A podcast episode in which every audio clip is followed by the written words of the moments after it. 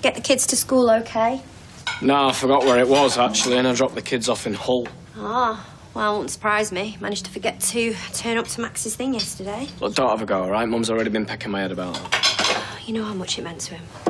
Just mind your own business, Sarah. Family is my business. Do you know, if you spend more time with your kids, less time wandering around like some nocturnal tramp. Yeah, Mum told me you're such a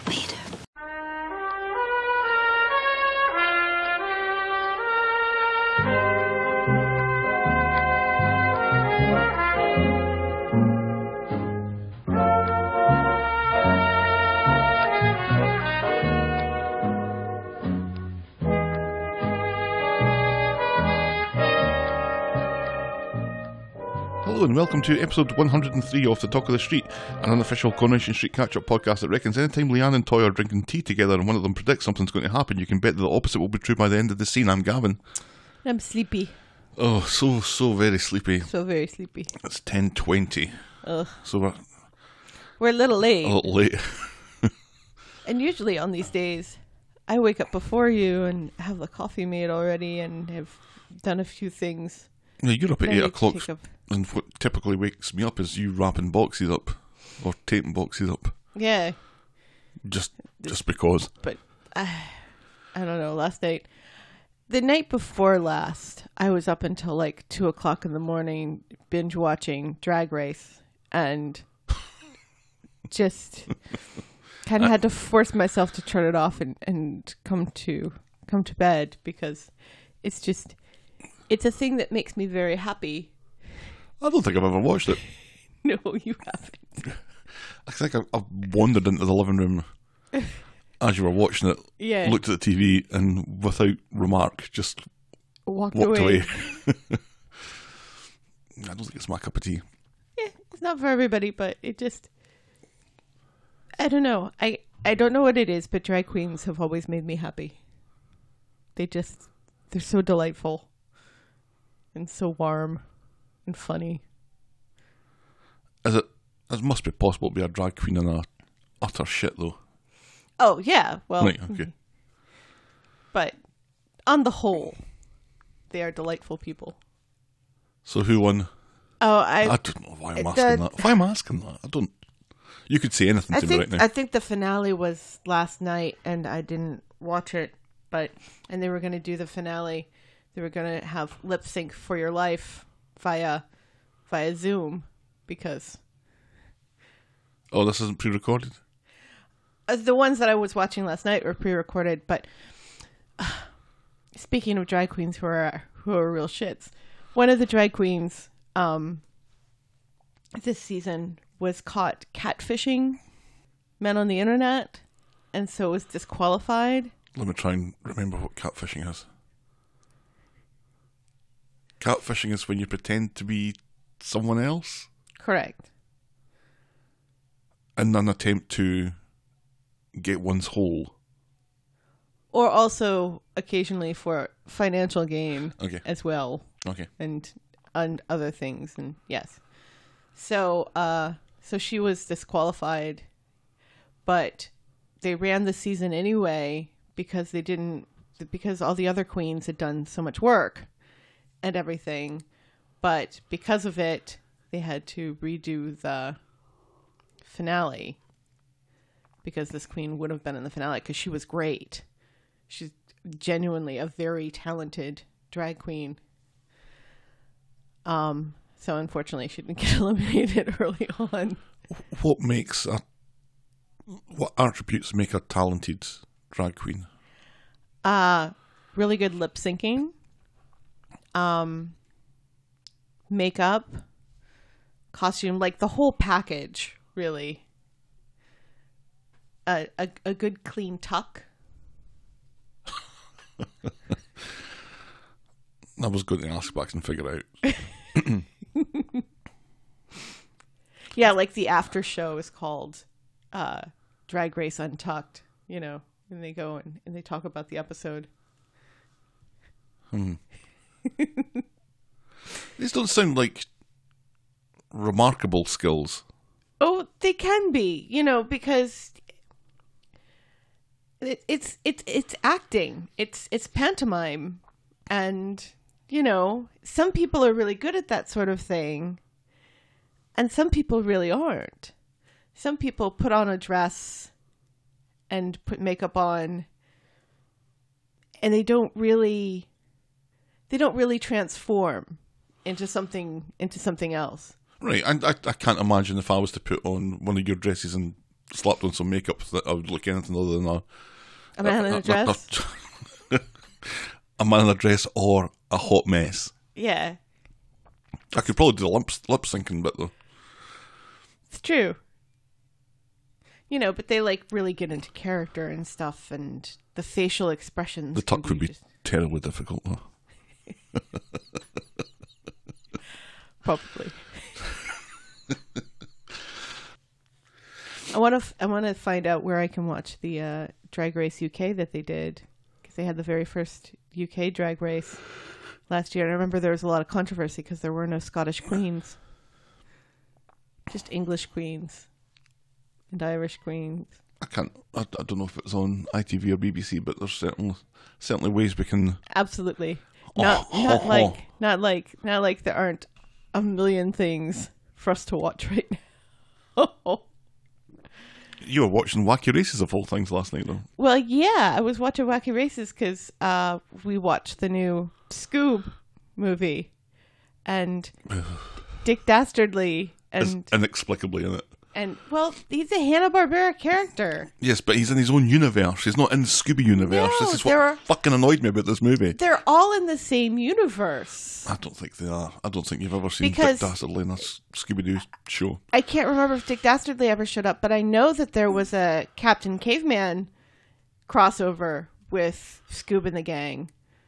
You know, early on when they remember when they were doing those episodes where they would have like a special guest, like the one with Don Knotts and the Harlem Globetrotters and Batman and Robin. but I'm pretty were sure there was a terrible Captain episodes. Caveman.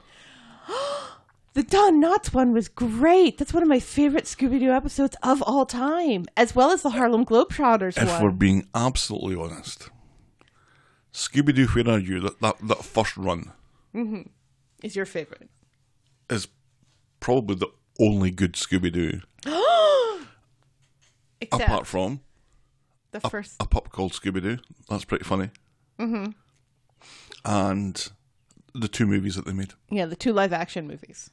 They get such a hard time. I, I adore both of them. Yeah, they're really good. And they're, you know, they're well thought out and everything and they And and they and they aren't afraid to make fun of themselves. and they're old fashioned traditional Scooby Doo stories.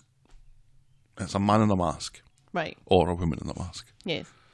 Yeah, there's this whole uh there was a whole film theory about the fact that there's this there's this chunk of Scooby Doo, which is the man in the mask, and then there was a period where it was actual supernatural stuff going on. Yeah, I don't I don't like those ones. you know, and the fact that, um, like Shaggy's clothes are different in the in the supernatural ones, you know, and and they talk about um, the one movie uh, Scooby Doo and the Cyber Chase, and that's kind of when things started switching over, and how the and how he has uh, this theory that all of the supernatural ones are actually part of like a video game that they're stuck in that it's all part of the cyber chase thing and everything. It's very fascinating if you're really into Scooby Doo, which I guess I am.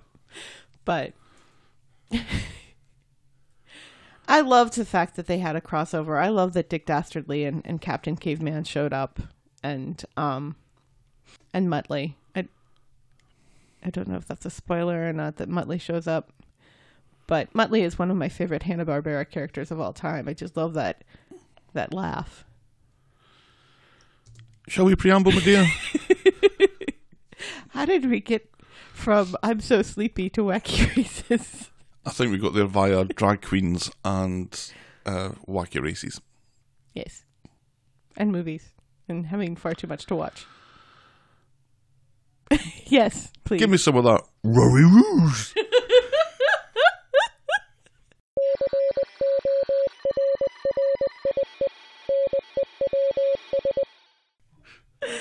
that wasn't bad, actually. no, that was pretty good. I have to say, Will Forte is Shaggy. Just I I miss Casey Kasem. R.I.P. Right. the guy that's doing the voice for Scooby now was the guy that did the voice for Fred for forever. Yeah, I think he was Fred and Scooby for mm-hmm. a while, even before Casey Kasem died. But anyway, Corey News. Because Casey Kasem did the voice of Sha- of Scooby and Shaggy for a while. No, he was just Shaggy. Pretty sure, he did Scooby for a while too. No. Rory Ruse. Trevor Michael Georges, our Ed, has revealed that he himself and his children have dealt with similar issues with racism as are popping up in the show now. I would imagine so. I think that's mm-hmm. probably a, quite a typical experience. Absolutely. Sadly.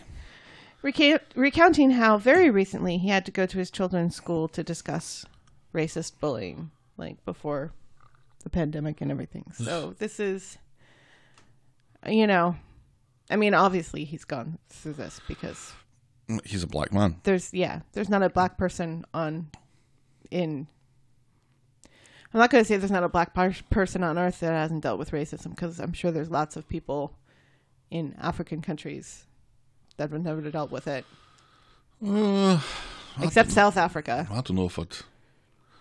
Because the whole Rwandan thing, it's like, kind of, how black are you? I don't know if that's more caste or religion than Yeah, Race, it's though, kind because- of sectarianism, I guess. yeah. I, I, I, I'm not Anyway. anywhere near an expert on this. No, so that's for our I'm other gonna shut up now. podcast. Right. Corey has been given the green light to go back to filming by the government. However, concrete guidelines haven't been handed down for filming. Actors will still have to maintain a two meter distance, so no kissing, fighting, or crowded bar scenes. Production may resume as early as June. And part of me is happy about this, and a part of me is just screaming, What the hell are you doing? This is a terrible idea. slow your roll. I, I, think that they were kind of forced into it because which one of the three of the big three is the BBC one? EastEnders. Yeah, because EastEnders said, "Oh, they're definitely starting back in June," and so that's when Corey and um, Emmerdale. Emmerdale kind of looked at one another and said, "Well, I I kind of guess we have to do this too if if we want to compete." And EastEnders stopped earlier. yeah, Not much earlier, but earlier. So they're going to run out of episodes earlier, one would. one One would, would assume. imagine. Yeah, I don't think it's a great idea. I don't. i my hope is that they will have no episodes with the older members of the cast, and that maybe what they'll do is they'll like lock down. That they'll go somewhere and lock down a set and have everybody just kind of live communally, and you don't leave, and nobody else comes in. I, I know that there's a number of uh, movie productions that are planning on doing things like that. That kind of sounds like you're you're a prisoner, doesn't it? You're a prisoner being forced to make soap opera episodes. But you're getting paid for it. That's a strange kind of prisoner, I guess. But Yeah. And they'll have like small groups, like people who would typically be filming scenes together. They they would kind of be in a pod locked down together and and filming just with themselves. I don't know. It just seems way far more complicated and maybe maybe we should take a little bit more time to consider all of this. right, it just doesn't seem like it's uh, a very wise decision to make. Right. And I think I'd rather have I'd rather have them safe. I'd have no Corey for a little while and everyone safe and Mm-hmm. not spreading it amongst themselves and than have Or maybe it just becomes the Steve show. Because he's already had it. so he's safe. So they could just film him, you know, wandering around the empty streets of Weatherfield, you know, concerned for all his friends and neighbors in lockdown. And then just have shots of people clapping in nondescript rooms. lots of clapping. Lots of clapping. I've heard some uh, backlash against that from Doctors and from lots nurses. of doctors and nurses who are like Yeah. just Please stop. Please stop. Well, it's like uh, the the Blue Angels did a flyover of some hospitals and stuff, and it's like if if they're not if they're not dropping PPE from the from the skies and and food for furloughed and homeless people, it's kind of pointless and a wa- and a waste of jet fuel. Well, that's them and the red arrows all over, though, isn't it? It's like, oh look, it's it's planes flying information. Yay! Oh, squirrel. Yeah, all of this stuff is is performative, and I guess it can help to raise people's spirits initially, but once it becomes a thing that oh, it's time to get up and do the in. thing again and stand outside and mm-hmm. and clap, it kind of loses that we're all in this together hopeful thing, It's a diminishing return. right? You know, it's the, the first time it happened. It was like really moving and Right. brings a tear to to even a glass eye. Right. Like nine weeks later. And it's one thing, you know, because this whole thing started in Italy where they were all getting out and clapping pots and stuff and then singing arias to one another and stuff. But Italy actually locked down a lot harder than than we did or the mm-hmm. United Kingdom did. So it's a wee bit different. Anyway, anyway. Oh, I have one more piece of news. That's right. Finally, former Corey star Philip Middlemas, who played Des Barnes for eight years, is wanted for questioning in a bribery scandal in Ghana involving three Airbus planes. It just goes to show you could take the boy out of the drama, but never the drama out of the boy. who amongst us, who amongst us hasn't tried to sell planes to Ghana? I remember uh, when I, I noticed this, and I sent you a text saying, hmm. "I think Corey News writes itself." Yeah. This week in Google Europe. this guy, and I'm like, I've already It's, written it's it. already. It's already done. It was just, wait a minute. I understand all the words in this paragraph, but this doesn't make any sense whatsoever. No. How does Des Barnes get to a position where he's selling planes to a country, or selling anything to a country, but selling planes? It's like finding out that uh, I don't know. Julie Goodyear used to sell cocaine to She's she's selling cocaine to the mafia. Uh-huh. So it's just so, so- what? Yeah. It it by all accounts, it doesn't make any sense. to uh to quote Kronk from Emperor's New Groove. I'm sure that's all allegedly, though, right? allegedly. Uh, um, in one of the articles that I read about it, it said that uh, his wife had been contacted for a quote, and she said, "Don't know where he is. Haven't heard from him. Don't plan on hearing from him anytime soon. No comment." Oh well. Sucks to be you, Philip. Yeah, and that's Corey News. Our mailbag. Debbie Barclay got in touch, giving us uh, a little heads up about the Gogglebox TV show. you familiar with the Gogglebox TV show? It's a TV show of people watching TV. Right. So it's kind of their reaction to watching TV. And Right. apparently there was quite a bit about Tim's fucking dad on it the other week. oh, So she she sent a video of of those reactions, which were quite enlightening actually. Mm-hmm. Women watching it were crying mm-hmm. as Yasmin finally lashes out and stuff, right. Yeah. and men were asking why women were crying.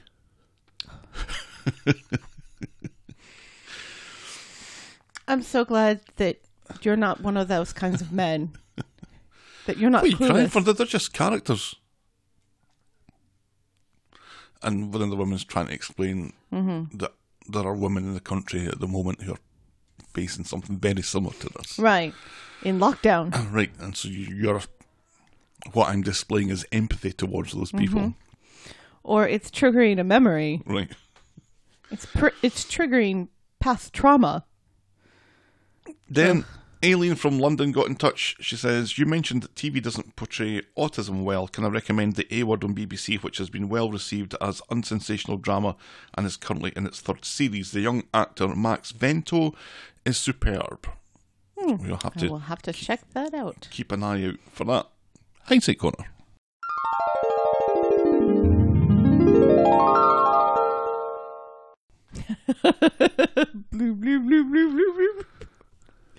So ashamed. I wonder if you can guess what's in Hindsight Corner this week. So ashamed. Andrew Garfield does not play that guy in the chair with the big brain. He does not. In fact, Andrew Garfield was nowhere near that movie. You were thinking of Eddie Redmayne. Eddie Redmayne. I can't help it. They're both baby safe, baby faced Englishmen who are. I, Andrew Garfield has better hair, but mm-hmm. I just think it's just generally more attractive. yeah. Yeah, I'd say Andrew Garfield is more attractive than Eddie Redmayne. Sorry, Eddie. Not that you were losing sleep over this. After we did that episode, I would that night I was just lying in bed, thinking, "Oh my god, I said the wrong British actor." Maybe nobody will notice. And then people noticed. Maybe people won't get in touch to tell us they noticed. Maybe people won't post it publicly on Twitter. oh well. My apologies to them both. Oh, is that the only thing in hindsight corner? yep. Okay. Can I get to the blue, blue, blue, blue, blue, blue? Welcome, welcome, welcome. Welcome to last year tonight Hello. with me, John Oliver. Hiya. Hiya. Just enough time to quickly talk about Queen of Edge. Remember Queen of Edge? I thought Queen of Edge was something completely different until I listened to the episode again. This was Natalie, as she was trying to give Kirk a haircut. He wanted something a little bit edgier. Yes. And, And Natalie is the queen of edge. Queen of Edge. Yeah. I miss Natalie. Oh, yeah, very much so. Why why have we not seen her? Why have why have we all just kind of completely forgotten about the roof collapse? She ran away to keep. Oh, she was bribed to run away by Leanne, right? I can't remember. But she she she went away to keep herself out of trouble. Mm-hmm. You know. And I think also to keep Nick out of trouble. Although Nick was already in trouble. That's why Leanne paid her off and took her to the airport and threw her on a plane. And we've never seen hide nor hair of her Since- since then. I was Gavin and you were still in pain. It felt I felt like I'd broke my toe. You probably did. It was a beautiful, beautiful evening in Michigan, and the birds were twittering away. Good style. Carla's recovery seemed to be dependent on Peter, who was away at a Claudia funded drying out clinic. it's the Rovers Got Talent Week, which featured Appliance Boy, the guy who could do impersonations of kitchen appliances, Yeah. Kirk, who sang, mm-hmm. and Tim's fucking dad. Rula has quit the show, I've heard. So no more Claudia. She has. So sad. Allegedly, she's quit the show. That's a bummer. yeah, I'm kind of pissed off about that. Yeah. That that was the way that she's going to go out Yeah. with that non-story that I that think had so much promise and failed to deliver. what nobody is saying, but what I think happened is that she wasn't very happy with that storyline either. So she just Oh, buggered really? off. I don't think you can just bugger off. I think you have contracts and stuff. Right. Well, apparently she's, you know, it's not that she's decided to leave the show. Every all all of the verbiage is she's quit the show. Oh. So hmm. Hmm. Seb makes some progress with Alina, but fails to notice how awkward she is when he turns up at the nail salon with flowers for her. Natalie is coked out of her tits again. Yay! Streetcars was in financial dire straits thanks to Go Lucky and a confused elderly lady. We kind of skimmed over that as well, didn't we? Remembered that Streetcars was having all these financial problems and Oh yeah, and they were going to build an app, mm-hmm. what happened to but that? people are still answering phones. So, what happened to the app? and nobody's complaining about them losing money anymore. no. Tracy encourages Steve to do street pickups, which is illegal, which results in Steve unwittingly being the getaway driver in a robbery at a petrol station. That was hilarious. That's still one of the funniest things ever. It's like Steve just doop doop doop doop in the car. The guy, you know, you can see the guy robbing the place right behind him, and then he gets in the car and like drive, and then the guy almost kills him, and that's not funny. Right. and that was Coronation Street and the Talk of the Street this time last year. Woohoo! Shall we dive in, my dear? Yes, please. Our first storyline of the morning at the 25 minute mark Woohoo! is our last storyline of the morning. So our second storyline is Platman. Coronation Street described it as Platman, and I thought it was funny, so I just had to stick with it. Because he's a Cape Crusader all of a sudden. Why are you looking at me like that? I'm trying to remember what the storyline is. okay, let me remind you. On Monday, it's Gail's birthday. Oh, he's not Platman because he's he's it's more Fight Club than Caped Crusader. Yeah, but He's doing this. He's doing that- this to get beat up. none of he's that- not doing it. None of that rhymes. Well, it's not you who came up with the lame plot, man. It's No, ITV. right. But there's no easy pun from Fight Club to this storyline, I don't think. I'm Sh- sure- Shite Club. There you go. the, the second storyline is, is Shite Club. There That's you go. much better than Platman. That's just it just inspiration. comes out of the ether, doesn't it? Inspiration is all around this morning. On Monday, is Gail's birthday. Woohoo! The postie drops off a bunch we of cards. we find that out because the postie is delivering cards and makes conversation about it for some reason. Mm-hmm. She's having a birthday do later, so if Tim Mm-hmm. and Sally want a distraction, feel free to drop in. There's going to be no kids, no Yay. kids invited to this this birthday party, Right. Because kids famously don't enjoy birthday parties. At number eight, Sarah gives David a hard time about uh, missing Maxie's do. David doesn't care and wants Sarah to mind her own fucking business. Down the stairs comes Gail, and it becomes clear that David's forgotten that it's his mum's birthday. Sarah thinks that maybe if he didn't go on weird nighttime drives like a loon, maybe he'd remember things and stop disappointing people. Ding ding, says Gail, and invites them both to a nice birthday tea. No excuses, she says. Then Craig's in the cabin telling Brian about some gang problems in a nearby estate. Brian agrees that it's rough as fuck. David's in buying a birthday card and overhears, and then in comes Bernie, who says that she's heard the same story. The place is a tinderbox, and she advises Craig to steer. She advises Craig to steer clear of that place tonight, and David smiles with interest. Hmm. Ugh.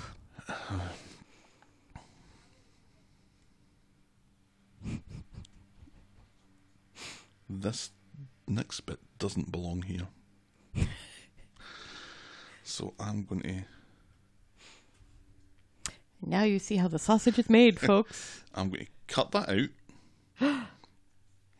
Paste something else I'm there. going to eh, go down to this other storyline, like here,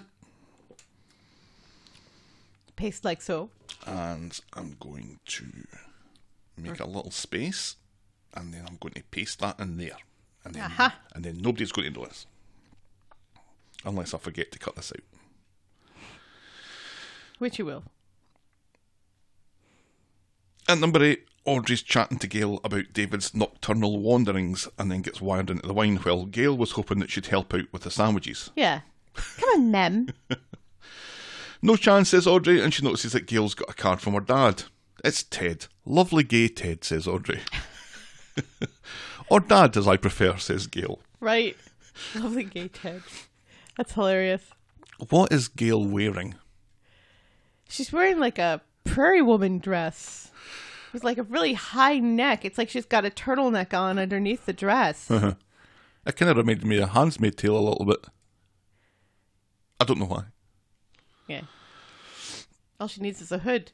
But then she's got that hair, so. Zing. Gail then gets a text from Sally who won't be able to make it. And uh, Audrey wonders about uh, whether Yasmin will be able to make it. And Gail's like, Mom, she's getting done for attempted murder. And Audrey's like, "Oh yeah, I- That's that's right. that's why she's busy." I try to stay out of people's business, which is not true at all. Audrey goes off to steep her feet in the washing up basin, and Gail reminisces about Audrey constantly forgetting her birthday.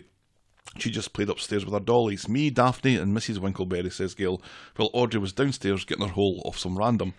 She demands Audrey make some sandwiches, then Audrey gets a text. Uh, someone else who won't be able to make it. Yes, Nick. Nick. Later, no for one valid reasons. Right. No one has shown up for Gail's birthday. Gail is just pleased she didn't blow up any balloons. Audrey gets her to blow one up, and the both of them are half wrecked when Sarah comes in, but she can't stop. She's only in for her charger, and then she rush- rushes off. Because she's got to get the kids because they're they're being awful to Adam. Audrey's, Adam's not the greatest babysitter in the world. I don't know why. And I can't imagine a movie where Matt, both Max and Harry are going to be pleased. no, No. no. Especially now that Max is like six and a half feet tall Right. and 29 years old. And growing a beard. Is dating now, apparently. Audrey's pleased it was just the two of them. The grandkids are too much of a handful. Then on Wednesday, David is on uh, the Hardest Nails estate, giving, getting weird looks from the locals. He sees a group of youths gathered at a car, clearly drug dealers. And he Yeah. watches a little deal he going sees a down. little pass going on. And as he watches on, he smiles again. So David then climbs up on the car and starts jumping on the bonnet. And he runs Why? Just to get them to come out and beat him up. Right, so he runs away as the drug dealers give chase, David laughing as he goes. And he runs by, randomly runs by Craig, who's pulled someone over because they don't have valid insurance or something. He's, you know, Craig said that the, the police were going to this estate tonight, you know, because there's all these drug deals going down. That's how David knows that this is happening Mm-hmm. because Craig said he was going to be there. David is stupid.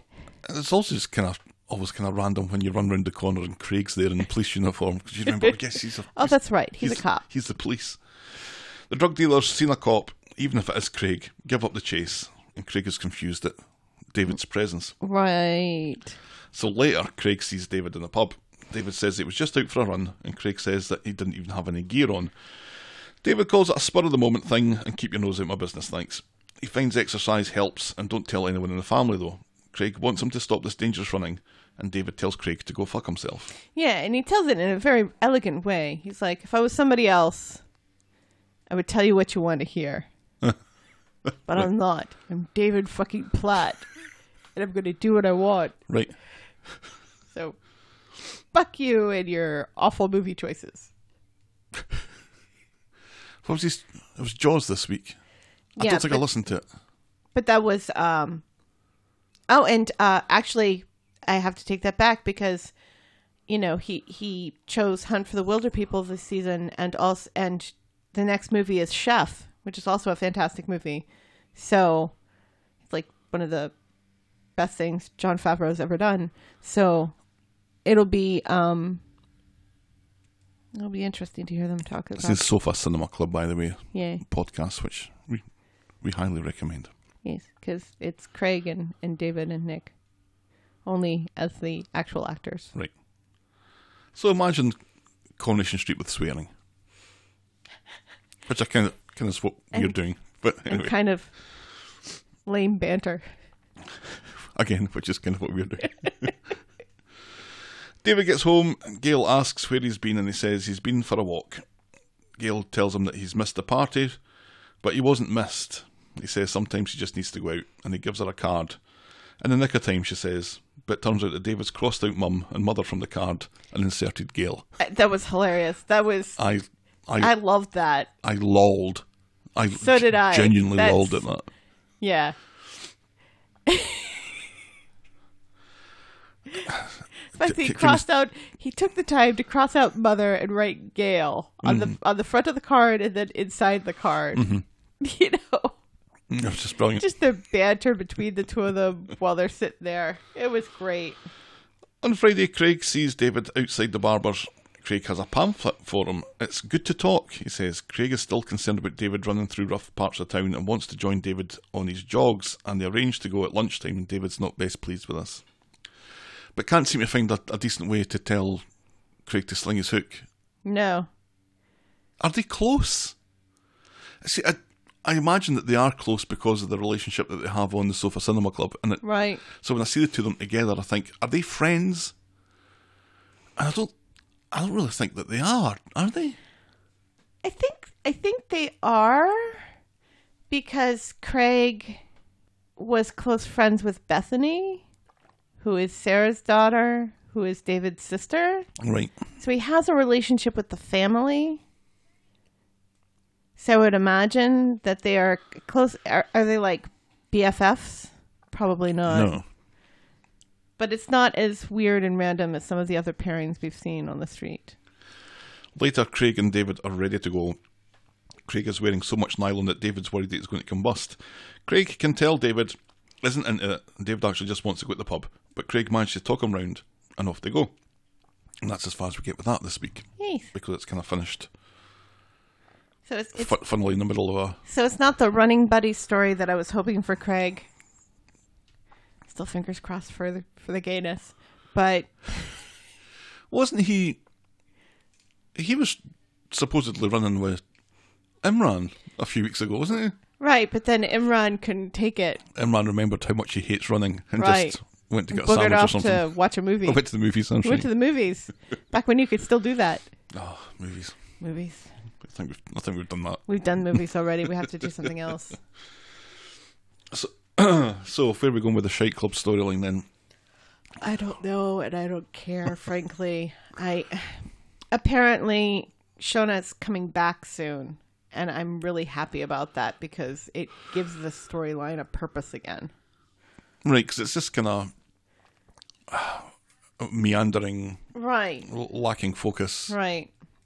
weird, wanting to get beat up Yeah. just so you can feel something. Blah blah blah blah blah. It's dumb. I'm not, and, and you know, there are, obviously there are bits in there that I do enjoy that aren't that are part of the storyline but are not part of the storyline, like the whole crossing mother out and writing Gail. That's hilarious and fantastic. I am no fan of Gail, as as you may recall. I love Gail. I think Gail was brilliant this week. Yeah. Gail and Audrey together, kind of Oh. drunk, was hilarious. It was good. And that whole And that whole my childhood where you were downstairs getting it on with some random dude. Well, I was celebrating my birthday quietly. Mm-hmm. And then when they were talking about when Audrey threw a huge 50th birthday party due for Gail right. on her 49th birthday, that was pretty hilarious. I do like this family. This is this is one of my favorite families on the street and they're just really good together. You For- you believe that they're a family. For as long as we can remember, those Gail and Audrey have been kind of close and and more friends than mother and daughter. But there's Right. always this kind of lingering. Audrey's a really bad mum Right. vibe to it that I, Right. that I quite enjoy. Yeah. Was it Audrey was a bit That's why they're just friends. I guess. Uh, I did see on uh, was it Twitter or Facebook? I can't remember which. Jack P. Shepherd reenacting uh, the scene from Risky Business. Oh yeah, I saw that. That's great. It's quite funny, and arguably better than the Uh, storyline. yeah. And apparently he's building the Taj Mahal out of Lego. Sure. He bought the Taj Mahal set, which is not cheap. Oh, these are it. hundreds and hundreds of pounds, aren't they? And uh and he's not letting the kids help. No, It's just him. don't let them anywhere near that. Our next storyline today is Tim's fucking dad. Do you know? I was watching it on Friday, thinking we haven't had any Tim's dad this week. Ugh. And we have. We've had tons of it. Yeah. My memory. Yeah, but it's it's uh, because he's not attacking anybody because uh, because he's in a bed Mm-hmm. in a hospital. It's good, although it's not good because the words they're putting in Tim's mouth just really bum me out. I, I, I can imagine him being like that though. He's a bit Thick. well. He's he's he's very dim certainly, but he's uh, He's loyal to a fault, which is a problem. Mm-hmm. there's a word, there's an adjective that I'm looking for here, and I can't find it, and it's nowhere near the tip of my tongue. So I'm just going to move on. Okay. Yasmin is on her bed in her cell, and meanwhile, Toyah and Imran are chatting to Alya back home. She has lots of messages to catch up on, thanks to Zeedan blabbing to the rest of the family.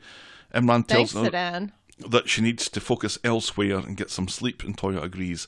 Alya wants Imran to bring Yasmin uh, home from today's bail hearing, and Imran says that he will do his best. Tim's chatting to Eileen. Tim doesn't think Tim's dad deserves any of this. He's the sweetest, kindest man in existence. Ugh. Yeah, but Yasmin, says Eileen. She's an Asian Emily Bishop. yes. That's hilarious. Sally and Tim are in Roy's Rolls when Amy comes in. She's got time off for the hearing. Alya and Ryan come in, and Tim is automatically down Alya's throat, but not like that, saying Tim's dad's not dead yet. Shame, Say Amy. Faye. It's Faye.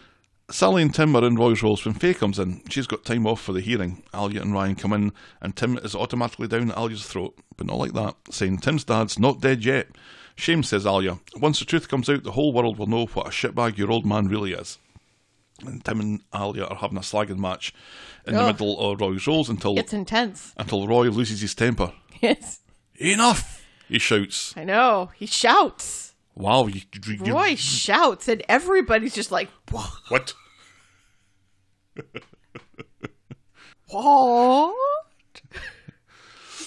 seemingly I haven't watched an awful lot of the, the classic Coronation Street, but the stuff that's on at the moment, or yeah, stuff that's on at the moment, yeah, is uh, Roy's entrance into the show. Uh huh. A very different character, apparently, kind of sleazy. So, uh, unless you can speak civil to each other, says Roy, take this argument elsewhere. And Kathy and Eileen mutter away in the corner. Have you told Tim uh, about everything that you're suspecting? Says Kathy. How can I? wonders Eileen. Very easily. You walk up to him and say, "Look, pal, your dad's a shit.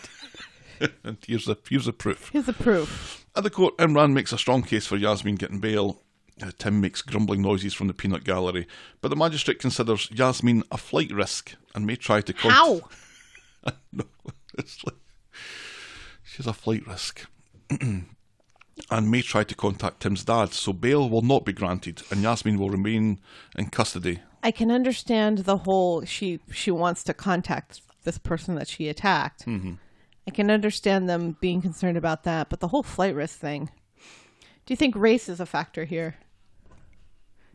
The white judge telling the Muslim woman that she's a flight risk. And it, She's probably a terrorist. it did cross my mind, but I don't think the show's going in that direction. I don't think. I think it's unintentional. Ah, so Tim is thrilled, and Alia thinks this is a nightmare, and Sally looks nightmare. on worriedly. Yes, she does. Sally's mostly looking worried. Yeah, Sally. I, I think Sally suspects the truth. Oh, very much so. A saddened Alya and Ryan get to the Rovers complaining about the judge. Sean isn't really bothered while Alya explains how Tim's dad's been bullying and manipulating Yasmin for months. Ryan scolds Alya for telling gobshite Sean anything other uh, after Imran's advice, but Alya says Imran just told her not to spout to Yasmin's pals, and she hopes Sean spills his guts to everyone. Then Tim is at the hospital and he goes in to tell Tim's dad the development from the court. Tim says he can go home soon, but Tim's dad says he doesn't have a home anymore. Tim keeps up the Tim's dad end, saying, Who cares what the neighbours are saying? Yasmin's a fucking psycho. So, at Yasmin's, Alya's getting the locks changed. The workman says it'll be like Fort Knox by the time he's done. Great, so go find somewhere, someplace else to live, Tim's dad says Alya. And Ryan is worried how Tim's dad is going to spin it. He might not take this lying down. I'm wondering about the legality as well. Does I don't think she has any legal footing here to do what she's doing because this is a matrimonial home. Right, but is is is Tim's dad's name on the on the lease? I don't think so, but I don't think it matters. Because if his name's not if his name's not on the lease and, And the I don't think person he's lease. married to, or if his name's not on the mortgage or whatever, or the the the deed, and the person whose name is isn't living in it, I don't know. It's it's it's a it's a gray area. I don't know if it's that grey. There's certainly uh, laws in Scotland that, that cover this. If you if you were living if you were living there and you were married, then you have certain rights. Like when I was trying to sell my flat, if my ex-wife had stayed there, even even once when we were married, she would have had a she would have had to either give her permission or she would have had some kind of claim over over the proceeds of the sale. It's Kind of weird. Anyway, on Friday in Devs, Evelyn and Audrey are chatting about Tim's dad. What a shame, says Audrey. Are you kidding me? says uh, Evelyn. He's a total weirdo. And then there's a scene later with Evelyn, Audrey, and Rita in the Rovers, and it transpires that Rita doesn't think Tim's dad's much of a victim in this either. So Yeah. Everyone's gradually starting to come round to the fact that, yeah, Yasmin's just. I think anybody in the service area who's dealt with him kind of knows he's skeevy. Because remember when he was in Devs the other day and was making skeevy patter to Evelyn? Mm-hmm. I'm sure he's done that to Rita as well. Yeah, they've, they've, I think they they both kind of referenced it. It's just a kind of slimy. And I mean, before he and Yasmin got together, I knew he was kind of making a pass at Audrey. I'm wondering if he tried to make a pass at Rita as well and failed. Did he try and make a pass at Audrey? Yes. I don't recall that. Hmm. When was this? I don't know. I've read about it because, like, in one of the Q and A's, it was like, was it ever, you know, initially he was interested in Audrey. Was it ever going to be Audrey put in this position? And the and Iain MacLeod said, yeah, no, it was never. It was never going to be Audrey put in this. Can you imagine Audrey? Audrey would punch his lights out and kick him to the curb well before this. He'd be wearing his balls as earrings. I think. Because Audrey has a little bit more experience than Yasmin does when it comes to matters of the heart. Yeah, and, And she's just bedroom. not as. Yeah. She's just a bit. I've got a More bit more assertive. fight in her. Yeah. yeah. So, I'm hoping that this isn't going to go at the point where Yasmin goes to jail. Me too. Eh, It better not. Right. Sorry, my ears are sweaty. It's all that hair. They needed to air out. Oh, don't even start about my hair. I'm starting to notice it quite a bit on. Uh, I'm living in Microsoft Teams at the moment. Mm-hmm. Everyone's hair's getting long, mm. and you can see who are the people who are like like I shaved my my head mm-hmm. a couple of weeks ago, three weeks ago, something uh. like that. It's needing needing it again, and, and the bits that I've missed are now quite quite long, mm. but they're just like wee, in wee patches. Long. Right, well, a couple inches. but you can see, yeah, those those shoulder length hairstyles are now creeping a little bit further down. a little bit further down. It's Yeah. You know. Ryan's not going to shave his head. No, God, no. God, no. Just the sides of his head. Audrey, maybe. You're Audrey, not the show's Audrey. Right. I think she'd shave my head. I'm making a joke. I know. Just trying to imagine if A shaved head. just, just right. There are mornings I wake up and I'm just like, ugh, I just want to shave it all off. You haven't had it as long as that since I've known you. Yeah, that's true. Anyway, Anyway, moving on. Our next storyline is Kathy and Bernie. This is quite funny. it is. I, I, I kind of, I, I kind of like where this ends up. On Monday, Kathy comes into Roy's Rolls just looking to get away from Bernie. She doesn't want anything, she just wants to get out of the kebab shop because Bernie is apparently pissed at work and isn't very good at the job either.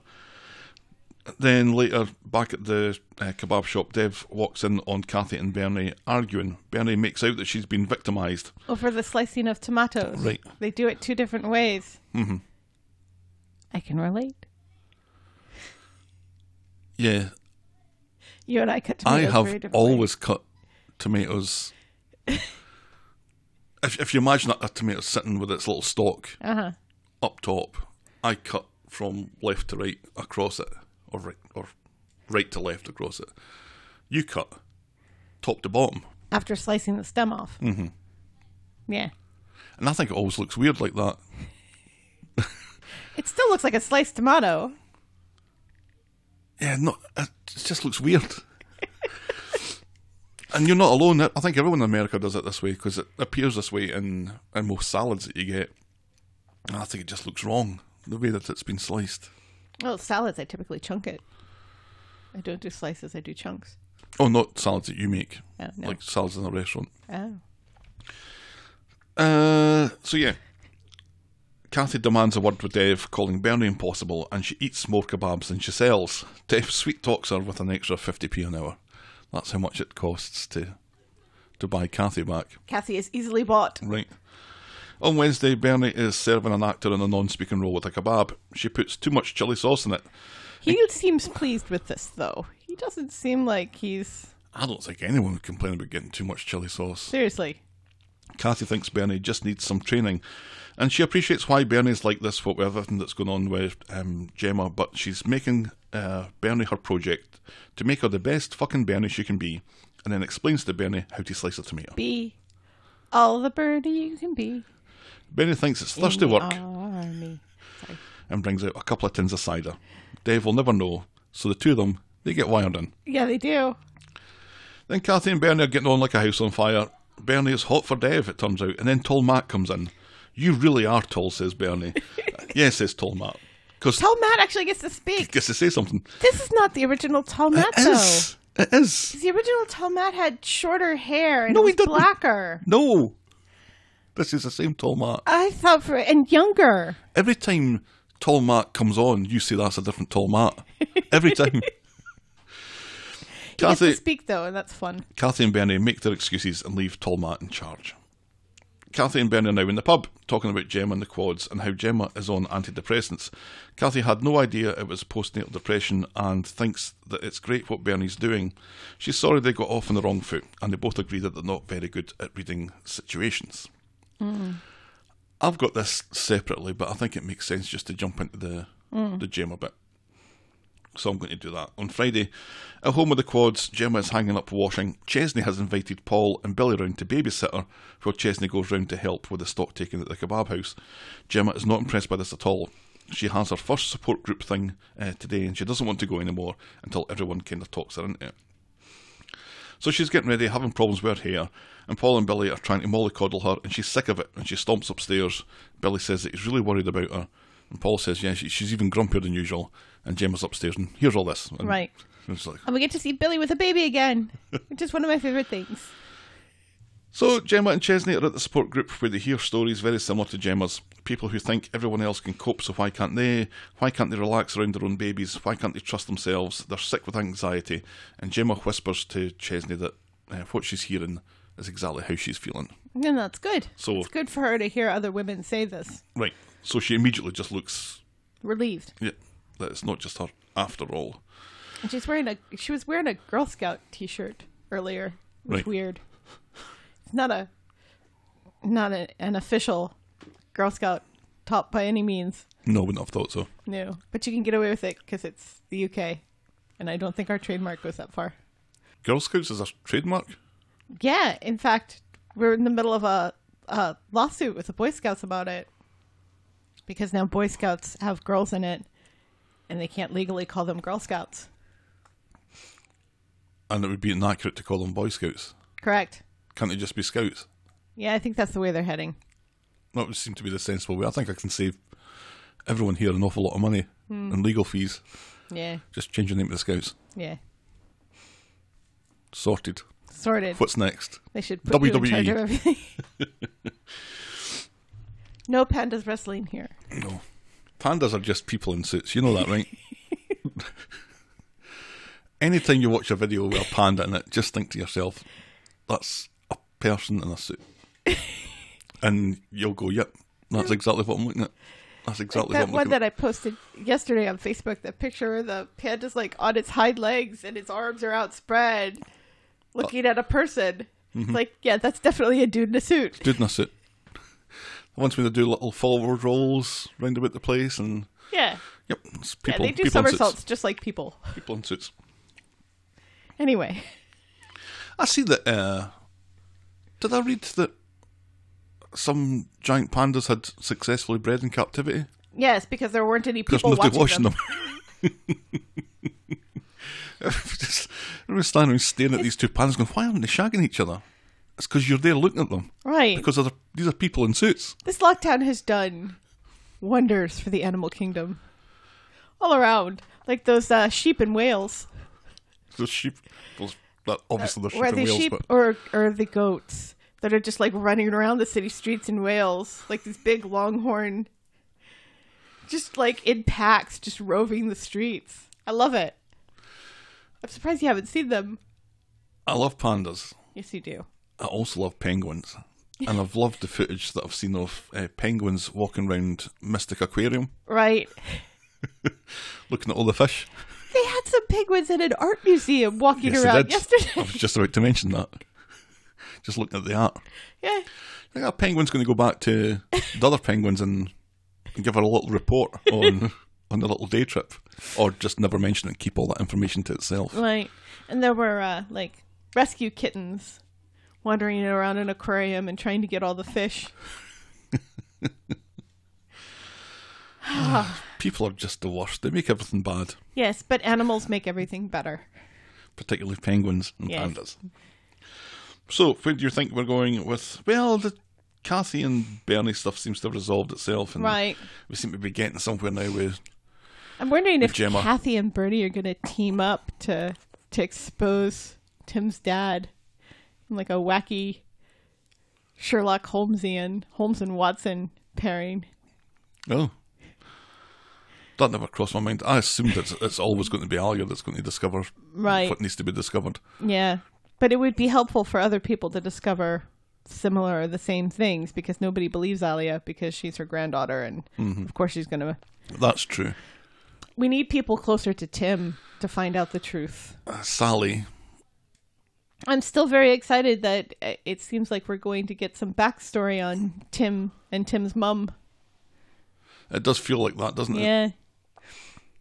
That Tim's going to realise that, His dad's been a shit his whole life right, and, and has been lying and gaslighting him his whole life. everything he knows about his mum's a lie. He's going to need to go to therapy. He'll just talk to Steve over a couple of beers. Yeah, because and that'll be it. apparently that's what happened. Like, the, his dad goes into the hospital that night. He comes home, he calls up Steve, and they just sit and get bladdered together. Mm-hmm. That's totally what would happen. Why is Steve not his best man? Who's his best man? Kev! Oh, Kev. But he's already asked his dad, hasn't he? Well, his dad's in the hospital now, so that sort of sorts itself out, doesn't it? Kev. Kev. Really? I know. Because of Abby. Oh, anyway. Yeah, probably. Yeah, it's because Abby was sitting right there. Which, all of which has nothing to do with Gemma. No. She seems to be on the mend now. Yes, it's good. We're almost close to the point where we're never going to mention this again. It feels like. And those babies gotten huge. And you only they? see like one of them. You only see the one that Billy's holding this week. You don't hear or see any of the other ones. Paul had one, Did Paul have one? Mm-hmm. but maybe not while Billy had one. Billy had a massive one. I was like, that baby is huge. This baby. I'm not going to do that. No. Drink gin. Sorry. Two alcoholic drinks, please, bartender. I will serve you, but I will not serve you. you are clearly underage. Anyway, ah. enough Harry Enfield from the 1980s. Our next storyline today is It's a Bad Day for the Baileys. It was a very bad day for the Baileys. Ah. The only one who seems to escape anything is Aggie. And that's because Aggie is over in another storyline. Yeah, inserting herself rather too heavily into that storyline, but we'll get there. On Friday, Ed is grabbed by Ray Weinstein on the street. Danny has already quit. Wait, what? Danny's quit. Just out of the blue. I think he just wanted to get away from James. and has been replaced by Dawn. Dawn. to replace Danny with Dawn. Ay, ay, ay. Is somebody just going through a character name dictionary next to an alphabetical list? Dawn is not happy with Ed's work. The bistro is due to open tomorrow, and they're not going to pay Ed his final instalment until everyone is happy with it. That can't be legal. it can't be, but I bet you it's, it happens quite often. My mum used to work for a microfilm company, and they'd have quite big uh, clients. And the, their business doesn't exist anymore, so I don't feel bad about naming some of those clients, like uh-huh. Scottish Widows, which is a big life insurance company. Mm-hmm. And they were constantly late with payments, contracted payments. Mm-hmm. Here's all this work, do all this work, and they would do all the work, and then it would be like months later before they would get paid. It'd be like the, the final, the final day before it became something that was actionable. Then they'd, mm. they'd finally get paid. So it, it wouldn't surprise me that this sort of thing happens. Yeah. In the bistro, Etta's called in Michael to help out. There's plenty of work to be done, but it turns out that next week Michael starts at the knicker factory. He did get that job after all. He did. Didn't somebody else get that job? Maybe it's a different one. No, we just they just gave it to someone. Right. Toyah. Toyah got that job, didn't she? Maybe it's a different job that they gave Toyah. Or maybe both Toyah and Michael got jobs in sales. Maybe they need two more salespeople. Was it Toyah? Yes, it was. With the whole, you know, she's supposed to do this soul sucking job and then she's not comfortable doing it and so she went to protest instead. Remember? That's right. So then Nick just gave her the job. Nick phoned her up. Yeah. And gave her a job because he's he's boning Leanne. Right. So, uh, Ed and Michael share a laugh, and then Don comes over and calls Ed Lenny Henry and tells him his work is shite and no la- laughing matter. Michael looks at his dad as if to say, Fucking hell, you can let him talk to you like that? And he does. Mm-hmm. Because because yeah. Ed sees James in the street and complains about uh, Danny's replacement being a bit of a dick. James didn't know that Danny had left either, and James thinks Ed will be chuffed to bits to see the back of him. Back at the bistro, Michael is pissed off. He doesn't think they should be bothering with any of this, so Ed tells him that they ain't getting paid until Don's happy. Speak of the devil, along comes Don. Blimey, you people don't half like to stand around chatting, he says. Michael says, You people You people? Yeah, builders, says Don, although Michael's not happy with this, and No. Ed very much senses it. Then later, James is chatting with Tim in the street when someone I presume to be a fan of Weddy County wanders over and starts with the gay boy chat, thinking that James and Tim are a couple. And Tim says, eh, "Yeah, James is a, a looker right enough, but I'm a married man." The guy doesn't seem to be buying it and says, "Oh, but you like those communal showers in the Yeah. after the match." Fuck you. Go away. James threatens to lamp the guy, and Tim has to intervene, sending the homophobic guy on his way. Although. I'm sure all of that is rather tame compared to what actual gay football players Yeah. hear on the internet. Mm-hmm.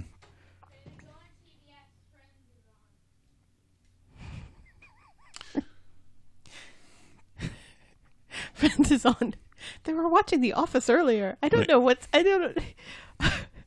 Our children have suddenly become thirty-year-old To become office me, workers. watching these sitcoms will be How I Met Your Mother next. Oh my god, I hope not. They were watching Everybody Loves Raymond as well. I noticed that. Yeah, That was a good one they were watching as well. that's when I'm like. Oh god, they're they're becoming their stepfather. It'll be Frasier next. Oh, they do love Frasier. They love the whole tossed salad and scrambled eggs. Who doesn't? Yep. So, so we have two bits to this. Mm-hmm. We have the kind of sneaky racism that's happening to to Ed and Michael. Right. I call him Lenny Henry is, yeah, it's not Yeah, great. that kind of went over my head. It's not great. So he's like a, a famous British black comedian. And then the you people thing. Yeah. You people is never. Nobody should ever put those two words together when You speaking people. to s- anybody. Yikes. And then there's a homophobic aspect of it to, to James. So it's, it's interesting that these are both kind of happening at the same time. Right. You'd think it would be one or t'other. Well, James isn't going to be exposed to this racist dude, and of course, Ray Weinstein is is is uh, sticking up for the racist dude. Well, he's really just taken no interest in it. He's like, I'm just deferring everything to him. This, he's a manager. That's Right. his job to But manage. I'm not getting involved in this. Right. But I mean, this is all work that Danny had already signed off on before he left. You know, because when when when Ed walks out and you see Don and Ray Weinstein in the background, kind of talking and chatting. I don't know. I I would I would not be surprised that Ray Weinstein is also a racist. Right, because we've we've kind of forgotten that he's uh, like a sex beast. Right. yeah, why has he not been taken down yet? He's been exposed. What's going on here? Yeah, that's Ugh. It seems to just be one of those things like Rick the Chin. Although we kind of hope that that's going to under the roof. Mm-hmm. That's now over a year ago. Yeah. Oh well. Our penultimate storyline today is courting Evelyn, just a couple of scenes. And Dev's, Evelyn and Audrey are chatting about Arthur, and Audrey wonders if they're still stepping out. Evelyn poo poos the language and plays down the relationship, calling Arthur a bit of a bore, actually. Oh. And later, Audrey, Rita, and Evelyn are chatting in the Rovers. Along comes Arthur and asks Evelyn to go out to a afternoon dance, and Ooh. Rita and uh, Audrey both cooing quite excitedly about this. Evelyn plays it down uh, and is a bit flustered, but she agrees, and he goes to get the drinks in. Oh, we now have 500 followers on Twitter. Exactly. Ooh. I've just got a little notification coming in. So nobody leave. You can't leave now. No. This can't go back to 499. No. which is going to be a queue for everyone to leave, and it goes down to 300 or whatever. Anything to say about that? No. Uh, Just a couple of scenes. On to our final storyline uh, this morning is uh, about Oliver. Uh, I had a, a title, but it, yeah, Hmm. it was it was troublesome. On Monday, Steve is chatting to Dev about putting Oliver into a private nursery in an attempt to bring him on. Uh, he's had a bit of a late night as he was consoling Tim with beer. At the flat, Leanne doesn't think they can afford the special nursery, but Steve says that he will take care of it. Where's he getting all this money from? He's supposed to be saving up for, A house. for the house, I think he's just trying to get on Leanne's good side more than anything. which is working Yeah. because she's been. And let's be honest, Oliver's never going to that school. Yeah, uh, he doesn't. He doesn't think there's a point taking Oliver to the childminder today, so Steve will look after him and they can catch up at the nursery later. And, uh, Leanne thinks this is a stellar idea. So Steve's stretched out on the couch at home and falls asleep with Oliver watching TV. So Leanne was right, he does just fall asleep and let Oliver watch TV. Right. They were supposed to be taking a nap together. Right. Later, he bursts into the cab office with Oliver. He has a pen moustache drawn on him, and he needs a cab quick. Eileen spits in the hanky, but it doesn't come off, and Tim calls it inedible ink. What's Steve going to do? he has this important meeting with the nursery in but 20 minutes. Tell him you're auditioning for cats, says Eileen. It was funny. and then Tim tries to cover it up with foundation. 'Cause Tim knows how to apply makeup, apparently. Or not, because Steve turns up a little late for the nursery meeting, and Leanne is initially pissed off until she notices there's something funny about Steve's upper lip. The manager comes out and invites him into her office. Steve's havering away until Leanne butts in. What the fuck is that on your face? she says. And the manager realises that this is probably Oliver's handiwork and directs Steve to the bathroom to clean up before they start the tour. Back home, Steve and Leanne are talking about how fancy the nursery is. She goes to wake him up and screams on Steve. Later, the paramedics come in. Back home, Steve and Leanne are talking about how fancy the nursery is. Uh, she goes to wake Oliver up and then screams on Steve. And later, the paramedics come in. Oliver has been fitting again. Ugh. So he's rushed to the hospital. Aggie's there because Aggie's a nurse, remember, and Leanne doesn't know how he keeps having these fits. Leanne explains that Oliver's arm and leg were shaking, and the doctor thinks this might be significant and orders a series of tests. Aggie, who is still hanging around, tells him not to worry. Nick, Liz, and Simon arrive at the hospital, and Leanne fills them in about the tests and stuff and remarks about how good Steve was in the situation. Leanne worries that they're doing something wrong with his diet or something, who has fits for no reason, and Liz explains that Andy had a fit when he was a baby because of a ear infection. This is not Leanne's fault, she says. Yes. And And, she- we all remember that Steve has a twin named Andy. Right. Liz goes on to explain about Andy to the doctor, who rules out the ear infection. Nick wonders if it's epilepsy, and the doctor says that they haven't ruled that out. So Nick explains to them all about David's experience with epilepsy, but seems no one has any clue, and it looks like Oliver is going to get to go home anyway. Leanne has been reading pamphlets and thinks, yeah, that epilepsy, there might be something in that. Aggie asks the doctor if Oliver can get discharged, but the doctor wants to run another test. Give it an hour. Then Aggie phones Ed and leaves a message that she's staying until Oliver gets out for no reason. Well, because she's family friend, neighbor, Nosy. concerned. Aggie's a good person. She's not nosy. She's trying to be helpful. Remember, she got that award for uh, letting letting Robert die. She didn't let him die. She tried to save him. And number eight, Gail tells David about Oliver and how they think it might be epilepsy. And David says that he'll call round on Nick in the morning. Then Leanne, Steve, Nick, Simon, Liz, and Oliver all descend on the Victoria Court flat.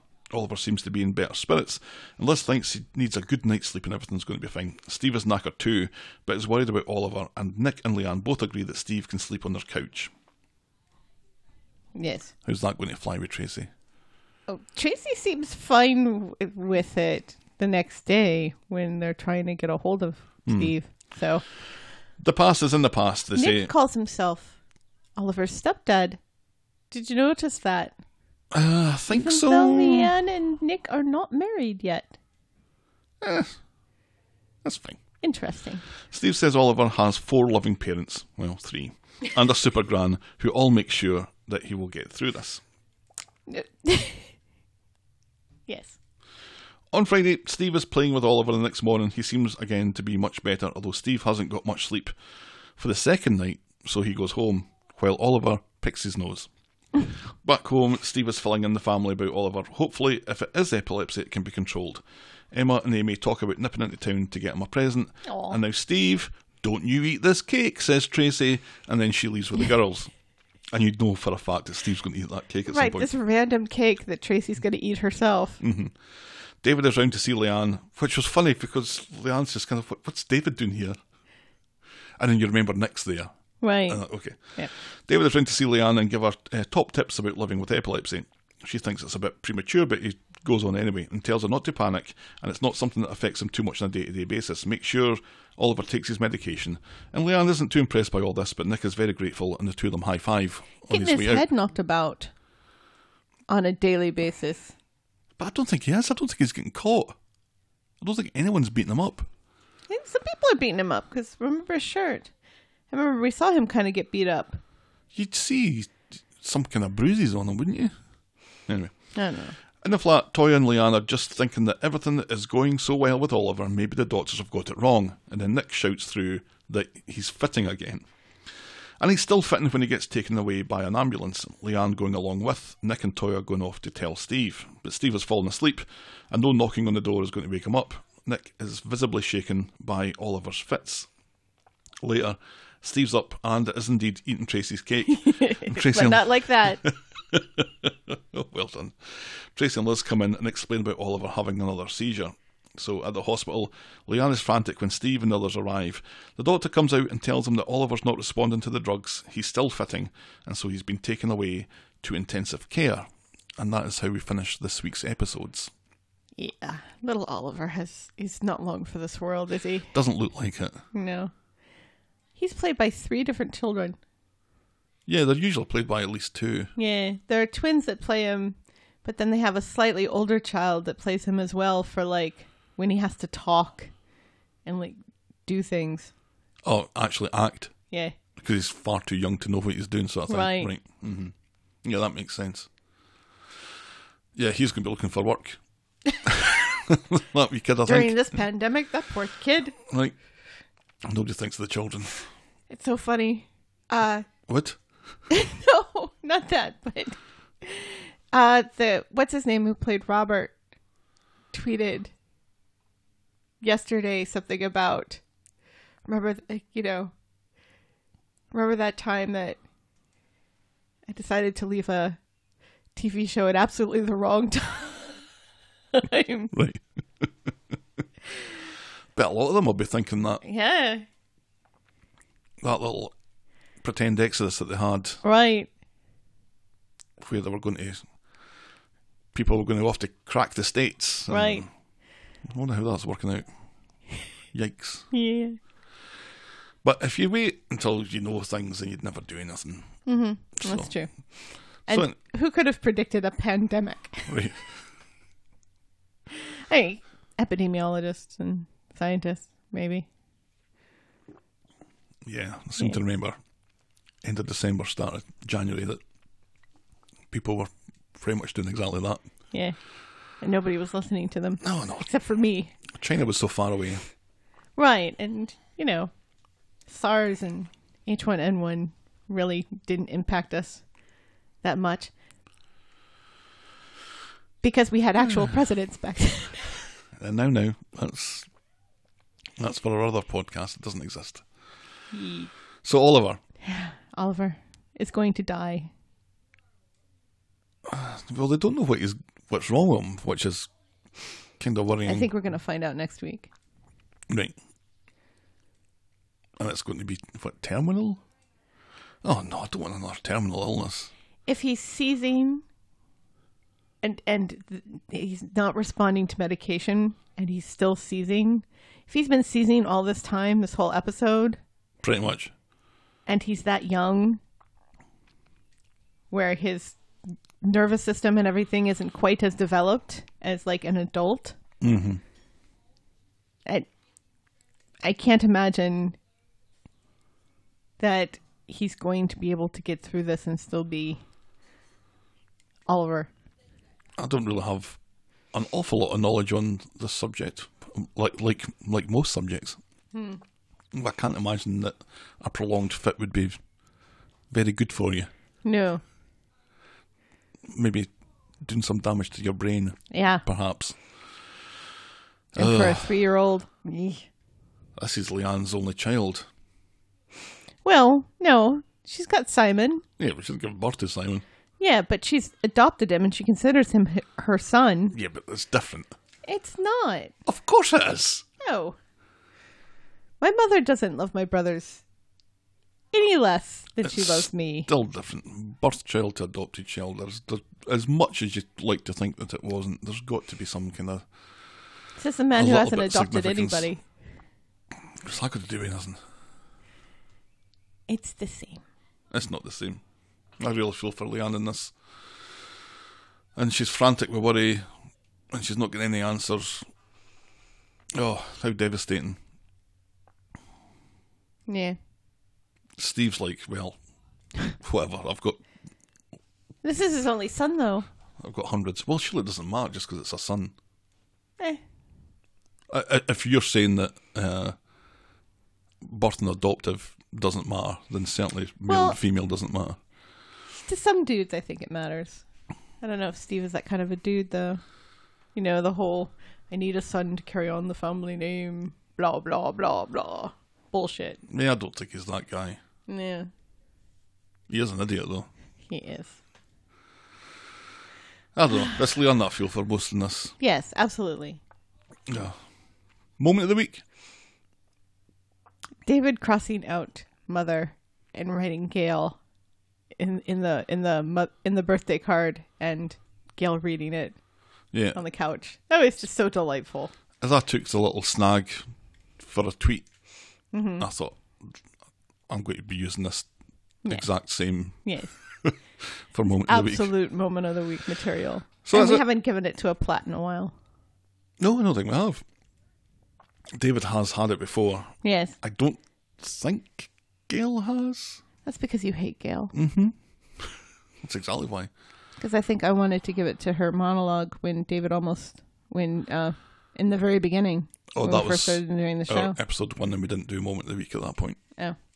I think there were other times kind of like that. But anyway, yes, that's our Moment of the week. moment of the week. Boring moment of the week. Rita and Audrey can all head up because Evelyn has a boyfriend. Is it boring? I found it boring. It didn't it didn't seem it seemed like filler content. Didn't it seem like filler content? Yeah, well, David and Craig going jogging was pretty dull. Yeah, but we can't give boring moment of the week to the same person we gave moment of the week. I think to. we've, done that in the past. I Have think. we? hmm I think there is precedent. I don't really care one way or the other. You pick. Well, I've already picked.